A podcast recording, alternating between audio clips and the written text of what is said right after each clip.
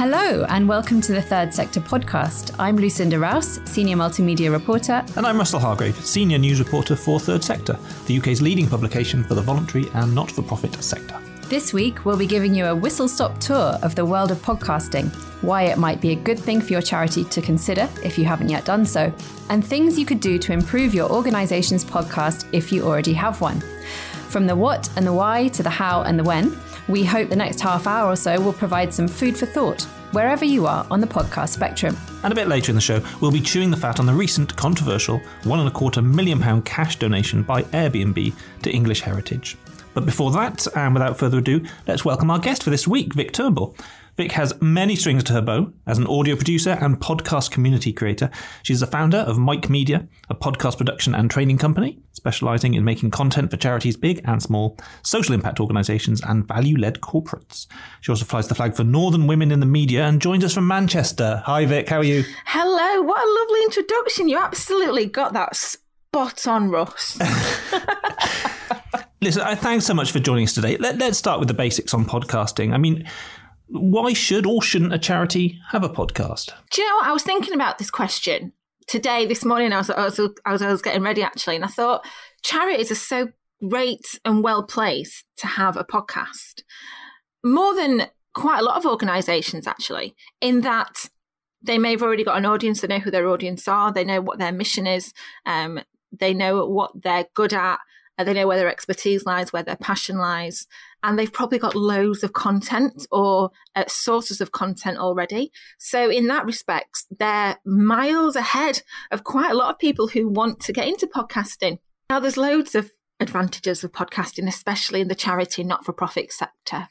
There's things like how you can create an impactful legacy or how you can creatively and authentically report back to funders or donors or stakeholders or givers um, and not to mention amplifying that mission because just through the very nature of podcasts, you could go international uh, with your mission or your outcomes or your success stories. And it's just a very interesting and engaging way to raise awareness as well. Not to mention giving you that voice of authority as well in, in, in what you're doing, what you're good at, what your focus is, what your um, what your charity or not for profit is all about. Now, saying that, I don't think you should go into podcasting because it's the brand new, shiny thing to do. Like, I know yeah. you're going to have a, an episode on this soon, but like, not to have, don't go, don't go trying to TikTok uh, when you know it's you're it's just because it's nice and shiny and all the kids are doing it. Um, have you got something to say? In an interesting way? And can you be consistent and continually show up for your audience, even though it might be a one off thing that you're doing? Yeah. I mean, that is the the starting point really, isn't it? To work out what your purpose is in in putting out a podcast. And there are many, many different ways that you can make use of the podcasting medium. Yeah. One of the main things I say to people that come to MIC Media when they say, Oh, I'd like a podcast, but I don't know where to start. Um, and it's thinking about three things really, and one of those is purpose. It's the why. Why you want? Why do you want to do it? And it could be that because let's face it, you two know doing this weekly is that it's a lot of work. it can be. I hope we, we make it look effortless, right? Oh, absolutely. um, is why you're doing it what's the purpose of it? And that could be some internal motivators. So maybe you want to raise awareness, like we said before. It might be that you want to inform your beneficiaries of something. It might be that you want to promote a new campaign. Um, maybe your beneficiaries want to learn something, or your audience needs to learn something that you can impart your wisdom. Or is there some external motivators, like you want to give a true life account of something? Tell the stories that need to be heard, showcase the real voices. What, what is the purpose? What is the why? And I think second to that and um, important to that is who's it for? Who's your podcast for? So these two main things to think about: the why um, and the who. Now, the who is really important. People in your sector already, people already in the know, your beneficiaries. Um, is it your partners? Is it your wider stakeholders? Is it your givers? Or is it people or is it wider is it more is it for people not in the know So that's one distinction to make, first of all, is who is it for? And then drill that down. Everything becomes much, much clearer when you have an idea of your who and you're on the same page as your who. And it doesn't have to be demographically a who. So it doesn't have to be a man who's 35 to 45. It could be have they got any shared interests, shared beliefs, shared feelings? Do they want to get some the same stage in their life? Um, and when you know your who, you can then plan your content, your language, the guests that you get in, the messaging of your marketing, um, where you market, what your marketing looks like. All those things can start playing into then um, your podcast moving forwards. Maybe now would be a good time to actually listen to a couple of charity podcasts. So, first of all, we are going to listen to a podcast from a charity called Switchboard, and it's called The Logbooks.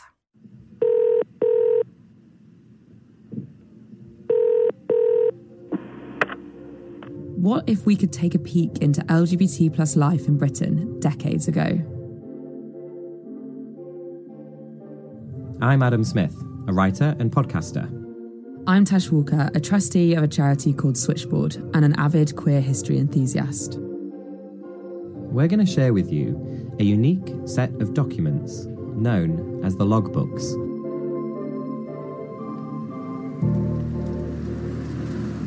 And it all begins behind a train station in London. I'm standing outside Housmans bookshop behind King's Cross Station. This area. I've got to say, when I first heard that clip yesterday when Lucinda was showing it, I absolutely loved that. For two reasons. One is it sounds like a BBC quality podcast. And secondly, it's got a cliffhanger ending. It's a charity that is basically saying you're about to learn about this stuff from sort of a back alley uh, in London, but you've got to stay tuned. It's the, so the quality is just so high, and the promise that it holds out straight away Yeah. is so good. What I mean, what do you think, Vic? You've heard sort of you know hundreds of these, I'm sure. What, what's the main attraction there? What I love about this, and this podcast actually ran for three series, it was funded by HLF, Heritage Lottery Fund. So, an idea there, if you're thinking like, I could never, I've not got the money to do this, have a look at your funders. Um, I'll talk about that in a second, actually. So, I liked it because what I'm all about at MIC Media is that your charity podcast can be interesting. It can be of high quality. It doesn't have to be fluffy or boring or run of the mill. And these guys have created basically what is an awareness raising podcast. They're, they're raising awareness of Switchboard, which is the LGBTQI plus um, helpline. And what they've done, they said, well, what have we got in our archive? And they've got lots of these logbooks that were wrote in by volunteers to the switchboard. And they go through them from the 1974 right through to 2003. So it's an audible legacy, lasting legacy, and a history of LGBTQI uh, history from the 70s.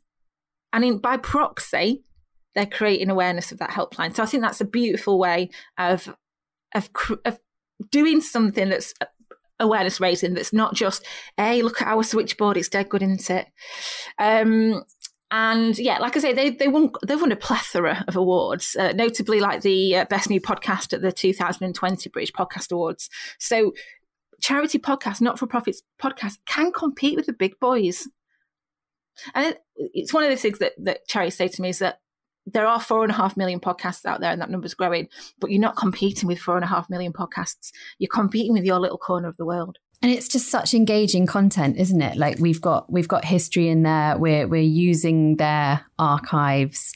Um, it's that sort of really goes into what some of the most successful types of podcast content are, isn't it? It's like we're we're, we're engaging the audience and we're we're telling a story um, in not the most literal, obvious way about what this charity Abs- does. That's it, Lucinda. You've got it in one. And also, they're using their volunteers as well. So they're using talent that they've got. One of the presenters is a trustee. So they're using the talent that's at their fingertips. They're not reinventing the wheel with this. Yeah. How about the second one? Let's play it. Okay, so this is one that you are behind, I believe. Yes. Oh, wow. This is the perfect place. Exactly what we said we wanted. Hey, come on there, Rita. Teach us a move. Let's all do the funky chicken. The what? That sounds silly. The funky chicken. It's exactly what it sounds like. We're going to dance like a chicken. Do chickens dance? If they're funky, they do. Firstly, we bob our heads back and forward like a chicken. You got that, adventurer? We're bobbing our heads backwards and forwards. You don't have to make the chicken noises. It's hard not to. Now we bend our arms and stick our elbows out and flap them up and down like wings. Fantastic! Well done, everyone. Shall we put it all together to some music? Yes! Great! I'm not sure I've got it. That's okay, Connor. Just follow us and you'll pick it up. And you, adventurer, ready to be a funky chicken? Head bob. Flap our wings. Both together. Well done, everyone. That was fun. It makes you smile, doesn't it? It's hard to feel down when you're being a funky chicken with your friends. Did you enjoy it, adventurer? Did it make you smile? What about you, Connor? You've been very quiet. If I'm honest, Pat, all this makes me feel awkward. Why? I want to get lost in the music and just move with it, but I can't. I feel like everyone is looking at me and laughing. We're not laughing at you, Connie. We wouldn't do that. I know you wouldn't, but I can't relax. I feel like my body is moving all wrong and all of me is in the wrong place. I'm sorry to hear you feel like that, Connie. Maybe we just haven't found your dance yet. Yeah, Connie. You'll get it. We can find your favourite that works for you. Could we try line dancing, Pat? Maybe if it's your favourite, it'll be mine too. Of course. What's line dancing? Well, it's exactly what it says it is. Oh, that's lovely, Vic. I really enjoyed that. Can you tell us what that's all about and what story is behind it? I really enjoyed watching you two do the funky chicken right there. Beautiful. So, Armchair Adventures, that is. And that is a kids a podcast for kids, for little kids, aged around six to 10 years old. And that's made by a small community interest company in Ashton near Manchester. They're a participatory arts organisation, really hard to say that. And they work with um, a group of amateur elderly actors. And when the pandemic hit, they couldn't work with them in person anymore. So they started to work with them online on Zoom.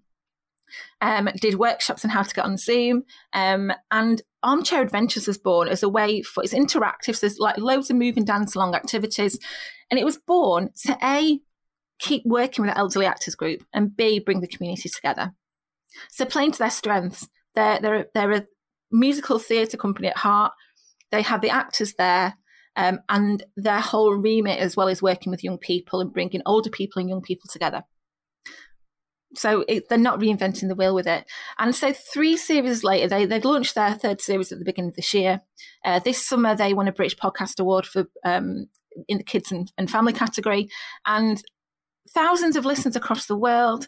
And um, amazingly, as well, this summer announced as the very first kids podcast available in flight on all Virgin Atlantic flights. Oh, fantastic. I know, it's just, it's so amazing. Like, brings a smile to my face every time I talk about this.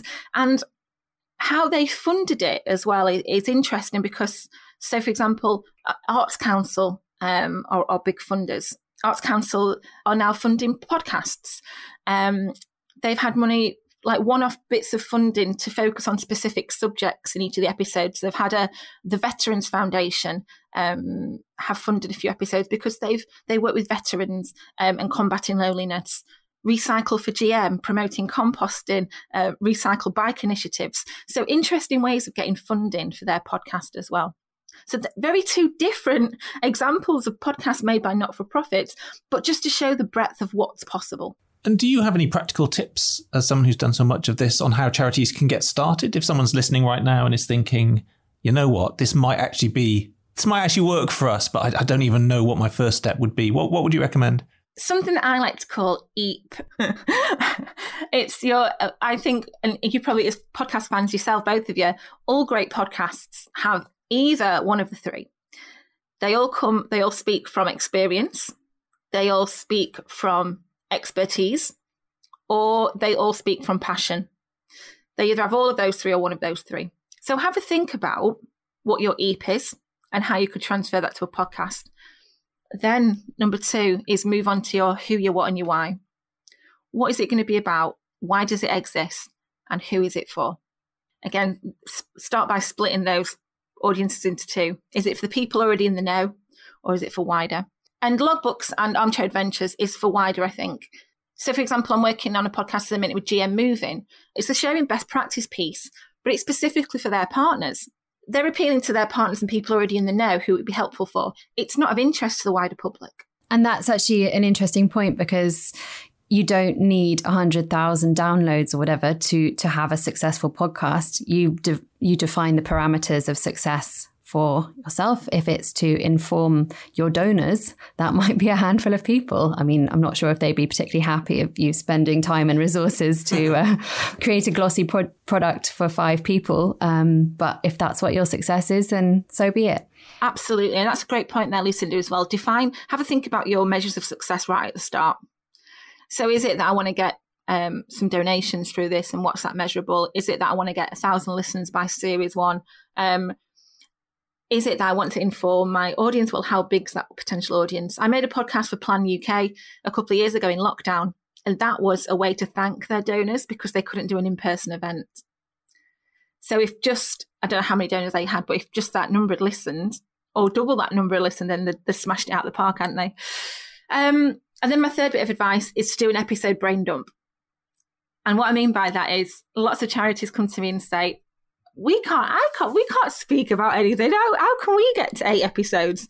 I'm like, well, get a piece of paper or a Google Sheet or an Excel and first, the first ideas that come into your head, the ones that you automatically go, no, that's rubbish. Get it down on a piece of paper, what each episode could be about.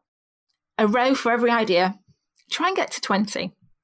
And then look at it and go, on the notion that try and stick to one idea, theme, subject per episode, could you then split that into two or three and then add?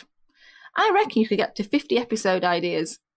So, for example, if one of your episodes is about funding, huge subject, why don't you split that up into different bits, different, so that could be grant funding, philanthropy, donors. Then, if you're you want to have guests on your podcast, or some of your episodes have guests on, why don't you match those subjects to the guests, or list loads of people that you know in your immediate network the low hanging fruit, love that phrase, match a subject matter to them, and then shortlist, shortlist the first eight. There you go, you've got first eight episodes of a series. I make it sound so easy, don't I? But you could you could do this list this afternoon over a cup of tea. That also links to how you collect content. You know, if you haven't got a, a, massive communications team who's able to go out and meet your beneficiaries or whatever, we're all armed with smartphones now um, just a, a, basic voice note could could work, couldn't it? In terms of getting stories from your communities um, and then feeding them into to your podcast. Yeah, and this is all about that dem- demystifying what you need to make a podcast, isn't it? Um, you only need four things to make a podcast, right? You need something to capture some noise on, which is a microphone. You need some headphones to listen to what you're recording and editing you need something to store that recording onto or edit onto, and you need some editing software. Now, four of those, you've probably already got some headphones. You've probably already got a laptop or something to store that recording onto, and you can get some free editing software. So you probably only need to buy a microphone. But our smartphones come with microphones, and used correctly, these can sound great. There's no excuse. it's it's such an interesting point because you do when you listen to podcasts, there is a world of difference, I think, between those that are recorded in a way that just doesn't sound particularly kind of smooth or slick. Um, that can work for charities. I think people will cut charities quite a lot of slack. They're not supposed to be the slickest organizations in the world because they're focusing on helping beneficiaries. I disagree. I think, regardless if you're a charity or not for profit or not, you can make your audio sound great. Um, and simply by, you could use a you could pick up a cheap USB microphone. So uh, my, this microphone I'm using right now, bought from Cash Converters in Stockport, and it's still going strong. So you can pick up a second-hand microphone. You can get yourself a wired hands-free kit, and this can instantly elevate um, your laptop microphone. So there is little hacks you can do to make it sound good. Um, so don't let being a charity be the excuse that you can have iffy audio. Yeah, and it, it's it's really great that that it can be so easy to produce good quality audio because for me that is the biggest turnoff when I'm listening to a podcast. If if it's bad audio, if there's too many scrapes and scuffles and the rest of it, I will just switch off. Doesn't matter if it's the most interesting conversation. But what you could do, Russ, is you could, um, if your audio is a little bit iffy, like if you've recorded it on Zoom and people are going, because their internet's going a bit funny, just own it. Just say, look, this was recorded on Zoom. Got a few struggles in the audio, but uh, just bear with us. You know, like just prepare your, prepare your audience for it. And they're like, oh, they care about me. They're, I like them. it, it's such good advice. And also, all good comms advice comes back to be open and transparent with the people Yeah. that you're speaking directly to. So there's no reason why podcasters wouldn't obey that rule, right? Amazing point. Yeah, absolutely. Yeah. Indeed. And if you are among the lucky charities um, with a big communications budget and you've decided that you want to put this into a podcast, there are audio production companies out there who can deliver a really slick product for you, right? Yeah. Um, would you believe there's people that do this for a living? Right? uh, so Wonder yeah. who they are, Vic.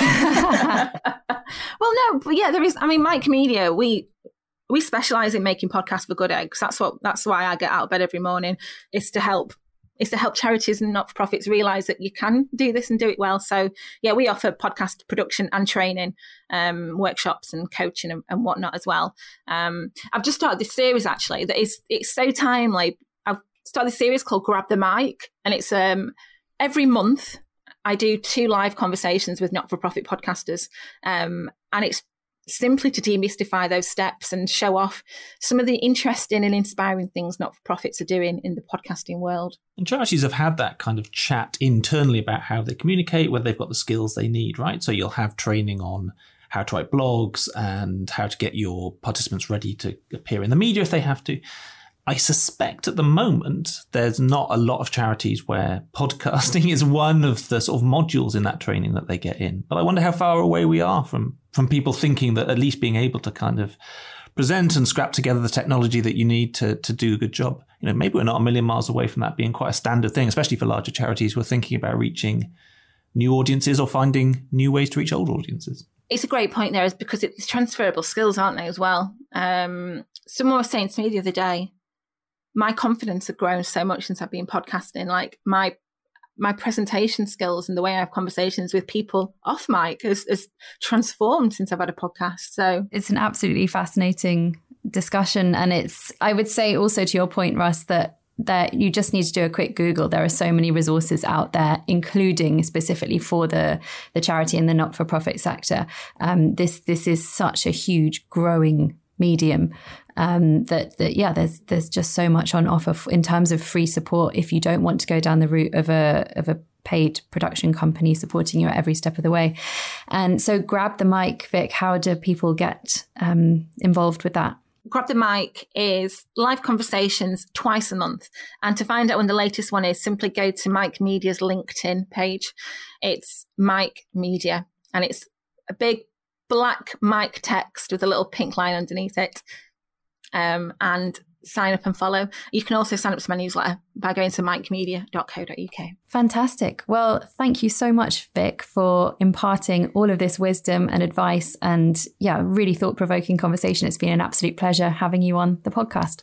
Thanks so much for inviting me. Honestly, I could wang on about this for the next three weeks. So thank you. Fab stuff. Thank you very much indeed, Vic. Now, we've just about got time on our podcast to talk about something else. Russ, I know you've been busy this week with your usual eclectic range of stories and what appears to have become our regular new Prime Minister Now What for Charities feature.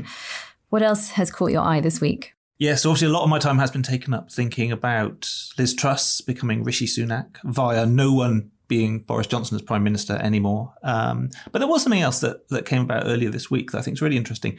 Um, Airbnb made a one and a quarter million pound donation to English Heritage, an exempt charity, and immediately hit sort of some rather rocky waters. So uh, I talked to um, a sort of a housing expert charity who asked English Heritage to give the money back, essentially, saying that this was a form of what they called cultural greenwashing, mm. an attempt by Airbnb to transform its sometimes rather bad public reputation through a bit of philanthropy. Mm-hmm. Um, and, and, as we as we go to press, I will say English Heritage don't seem particularly likely to uh, to give that money back.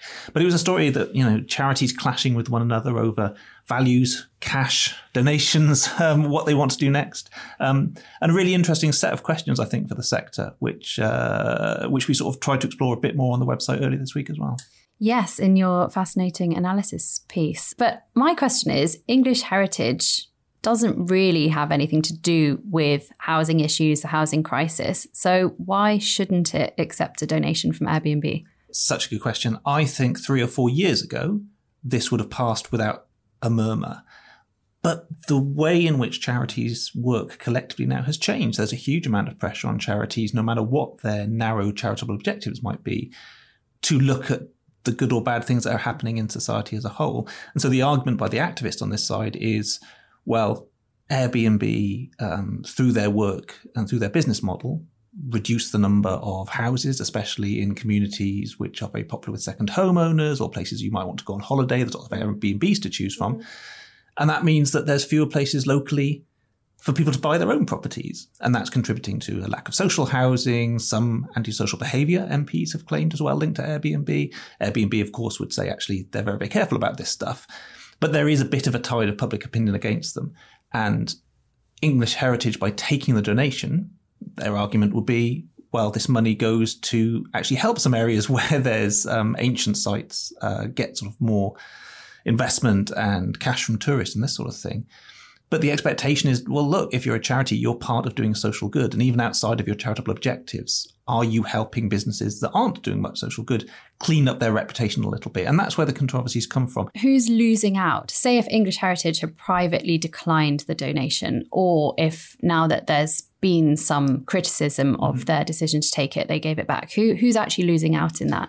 Well, so that's the question, isn't it? I mean, there's millions of pounds spent in corporate philanthropy every single year. It is not unusual at all for businesses to give money to charities, partly a bit of social good, which is no problem at all. Sometimes it's also because businesses are trying to align what they do philanthropically with what their business interests are. And Airbnb is certainly part of that because they've got a, a, program of their own for promoting heritage B&Bs. Mm. Um, so if they didn't have the donation, there'd be a little bit less money flowing through uh, the philanthropic world. That's bad for charities because charities need cash to do the work to help their beneficiaries. That's the, the, the nuts and bolts of it. But it, it simply is now we're, we're living in a culture really where having the money is traded off against a reputation and the, the good of the country and the world at large. And we see that even more in, for example, greenwashing arguments about ESG investments by big charities where they might be invested in fossil fuels, but at the same time fighting to tackle poverty in the UK. Well, poverty in the UK is exacerbated by climate change and all those challenges. And so the argument will be you can't really do one and stand for the other. So who loses out? Well, the charity loses out if they don't accept the cash. And what do you think the broader moral implications are for charities? Like, are the culture wars happening to charities or is the sector willingly taking part? Well, I was listening to back to you and Andy chatting last week. I thought you had a fascinating interview with Sue Tibballs, um, the charity campaigning expert from the Sheila McKechnie. Exactly. Yeah. Um, and far be it from me to disagree too much with uh, with Sue, who is, is such an expert. But her argument seemed to be that charities are the victims of culture wars. That you know, the front page of the Telegraph gets a big splash, criticizes charities, and, and charities are, are, sort of the passive victims and all this.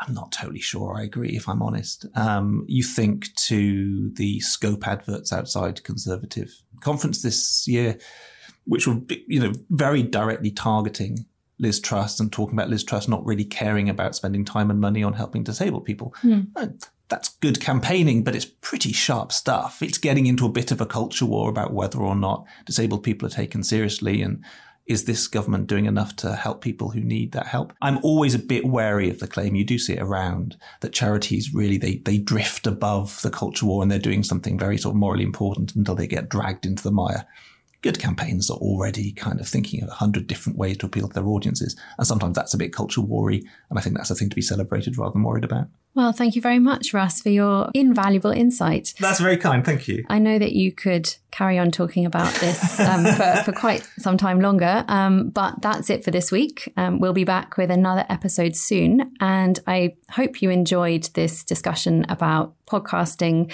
There is one about TikTok coming up in a couple of weeks' time. Should your charity get involved with TikTok? And if so, how? Um, so please, if you enjoyed this, make sure you subscribe to the Third Sector podcast on all good platforms to be the first to know about it. And if you have any thoughts on our podcast, what you enjoyed, what you didn't, who's your favourite, was it me or Lucinda, what you'd like to see more or less of, or any topics you'd like us to cover, please do get in touch with us on Twitter at Third Sector. Our DMs are always open. I think we're always up for a chat. Until then, I'm Russell Hargrave. And I'm Lucinda Rouse. Thank you to our guest Vic Turnbull and our producer Aidan Lyons at Rethink Audio. Join us again next week.